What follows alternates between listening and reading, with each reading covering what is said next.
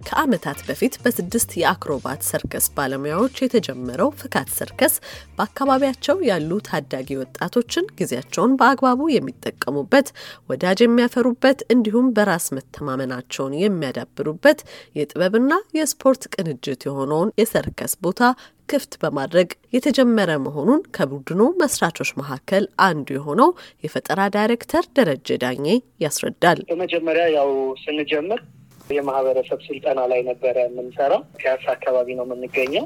ከዛ በኋላ አሁን አድገው ልጆቹ professional አርቲስቶች ሆነዋሉ። እነዛ professional አርቲስት የሆኑት ደግሞ ያው የተለያየ ዓለም ላይ ኢትዮጵያ ውስጥም አፍሪካ ውስጥ ዓለም ላይ Europe እየተዘዋወሩ የራሳቸውንም ልምድ አካፍለዋሉ። ከሌሎችም አርቲስቶች ደግሞ ልምድ እየወሰዱ መጥተዋሉ። በዛ መሰረት ደግሞ እነዚህ ሲሰለጥኑ የነበሩት ወጣቶች ለሚቀጥለው ከስር ለሚመጡ ህጻናት ደግሞ ስልጠና መስጠት ነበር የተጀመረው። ስለዚህ ስንጀምር ከማህበረሰብ ነበር የጀመርነው። እኛ ለማህበረሰቡ ለውጥ ለማምጣት በዛ አካባቢ ላይ ስለሆነ በክፍያም አልነበረም የምናሰራው። አሁንም በክፍያ አይደለም የምናሰራው። የተለያዩ ፕሮግራሞች አሉን። በአሁኑ ሰዓት ትምህርት አለን። እንደ ትምህርት የምንሰጠው ክፍለ ጊዜ አለ። ከዛ በተጨማሪ ደግሞ በነፃ ደግሞ ከሰኞ እስከ አርብ ከትምህርት በኋላ ማህበረሰቡ ልጆች ደግሞ መጠው የሚሰለጥኑበት ሁኔታ አለ።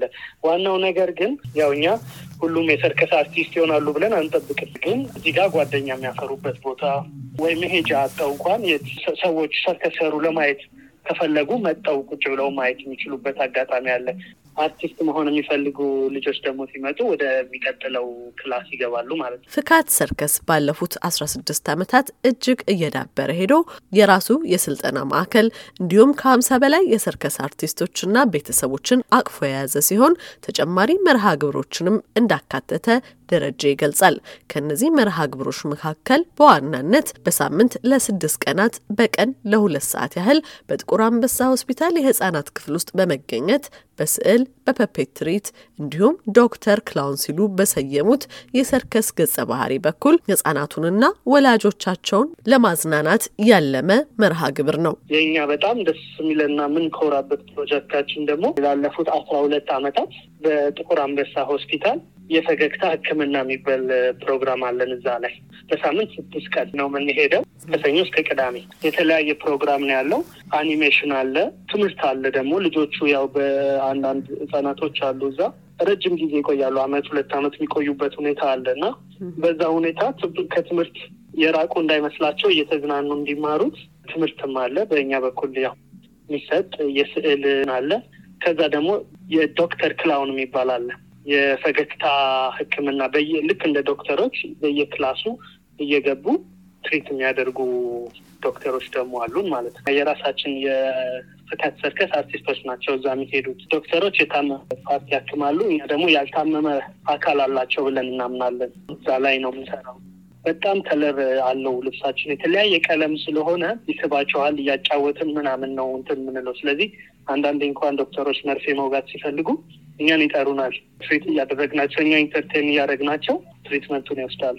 መጀመሪያ ሀሳባችን የነበረው ህጻናቶቹ ላይ ነበረ ለመስራት ያሰብነው ይህንን ስራ ስነ ልቦናቸው ላይ። ከዛ ግን ውስጥ ከገባን በኋላ እንደውም ከልጆቹ በላይ ቤተሰብ ነው በጣም የሚጨነቀው። ረጅም ሰዓት ቁጭ ብለው ነው የሚያሳልፉት እዛ ያው የልጆቻቸውን ህመም ያያሉ። ስለዚህ አይምሯቸውም ትንሽ እንትን አይልም። እዛ ጋር በምንሰራበት ሁኔታ የቤተሰቦቹን ሁኔታ ስላየን አንዳንዴ ምን ይሆናል መሰለሽ? ልጆቹ እኛ ስንመጣ ሁሉም ደስ ብሏቸው ነው የሚቀበሉ። ስለዚህ ቤተሰቦችም እረፍት የሚያገኙበት ሰዓት ይሆናል የዛን ሰዓት። ፍካት የሰርከስ ቡድን የተለያዩ ዓለም አቀፍ ውድድሮችንና ትርኢቶችን የሚታደም ሲሆን አፍሪካ ላይ የሰርከስ ፌስቲቫሎችና ትዕይንቶች አለመኖራቸውን በመገንዘብ በአውሮፓውያኑ 2015 እና እንዲሁም 2018 ዓ ም የመጀመሪያውና ሁለተኛውን የአፍሪካ የሰርከስ ፌስቲቫል ማዘጋጀታቸውንም ደረጀ ይገልጻል። ከዚህ በተጨማሪ ያው ፍካት ሰርከስ እኛ የ African circus art festival የመጀመሪያው እና የሁለተኛው በአፍሪካ ውስጥ የሰርከስ ፌስቲቫል አዘጋጆች ነን። ምክንያቱም ያው እኔም በራሴ ብዙ ሀገር ይሄድ ነበረ። አውሮፓም የተለያዩ ሀገሮች ሲሄድ African አርቲስቶችን አገኛቸው ነበር እና ከአውሮፓም ሌላም ሌላም ብዙ ሀገሮች ያሉ ፌስቲቫሎች አሉ፣ ሰርከስ ፌስቲቫል እና ከዛ በመነሳት አፍሪካ ላይ ስንመጣ ምንም ፌስቲቫል አልነበር። ከዛ ለምን ይሄን ፌስቲቫል አናዘጋጅም በሚል ተነስተን ሁለት ሺ አስራ አምስት በዩኔስኮ በኩል አንድ ፕሮጀክት ጽፈን ነበረ እና እሱ አሸናፊ ሆኖ የመጀመሪያውን የ African circus festival አዘጋጀን ሁለት ሺ አስራ አምስት ላይ እና ያው African circus festival ሲባል ያው ሁሉንም ከአፍሪካ በአራቱም አቅጣጫ እና Central Africa ንም አካቶ አርቲስቶች ተጋብዘው ወደዚህ ወደ ኢትዮጵያ ኢትዮጵያም ከአራቱም አቅጣጫ ሰርከስ ቡድኖች ተጋብዘው ተካሂዶ ነበረ። ሁለተኛውም በሁለት ሺ አስራ ስምንት ነበር የተካሄደው። እሱም ከአውሮፓ ህብረት በመተባበር ነው ያደረግነው። እኛ ከጠበቅነው በላይ ነበረ ያ ዝግጅት። ምክንያቱም ፌስቲቫሉ ጊዜ እንኳን የተገኘው ሰው ወደ አስራ ሁለት ሺህ ሰው አካባቢ ነው እና ሰርከስ ከዛ በኋላ እድገት ማሳየት ጀመረ። አፍሪካ ውስጥ መነቃቃት ተጀመረ። ስለዚህ አሁን የተለያዩ ቦታዎች ራሱ በዚህ በ African circus festival የተነሳ አሁን ኮትዲቫር ፌስቲቫል አለ፣ ሞሮኮ ፌስቲቫል አለ። ከዛ በኋላ ነው ሰርከስ ፌስቲቫሎች ቡርኪና ፋሶ እየተጀመሩ ያሉ ፌስቲቫሎች አሉ። ኮቪድ አስራ ዘጠኝ በሰርከስ ስራ ላይ እጅግ ትልቅ ተጽዕኖ ማሳደሩን የሚናገረው ደረጀ፣ ነገር ግን ቡድኑ ተገቢውን ጥንቃቄ በማሟላት ስራ መጀመሩንም ነው ያስታወቀው። በተጨማሪም ሰርከስ ፕላኔቷን ያድናል በሚል መሪ ቃል ወጣቶችን በማነቃቃት ጉዟቸውን እንደሚቀጥሉ ገልጿል። ለአሜሪካ ድምጽ ዘገባ ኤደን ገረመው ከዋሽንግተን ዲሲ